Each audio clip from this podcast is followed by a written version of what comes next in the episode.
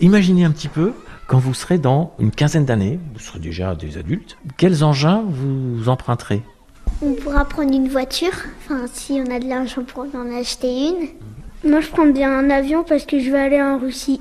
Euh, moi je vais prendre un hélicoptère bah, parce que j'ai envie d'aller dans le nord de la France. Moi, moi j'aime mieux les motos parce que quand on va en moto on peut aller plus vite. Les trains ça va plus vite parce que ça passe euh, sous la terre.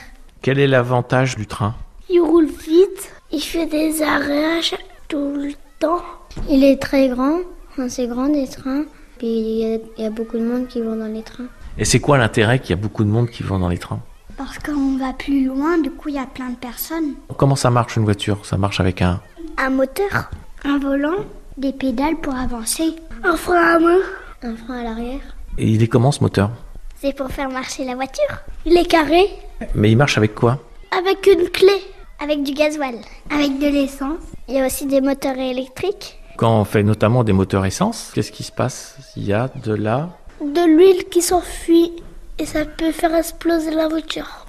en- Quel est le souci qu'on a actuellement avec les voitures justement Bah, il y a la pollution.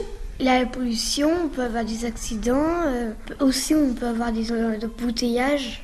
Et pour vous les plus grands, comment vous imaginez ces véhicules Dans le futur, on a déjà dit qu'ils seraient moins polluants, mais est-ce que vous avez des idées plus précises Bah, moi, j'ai déjà regardé une vidéo et puis il y a quelqu'un qui avait créé son scooter qui marche avec de l'eau.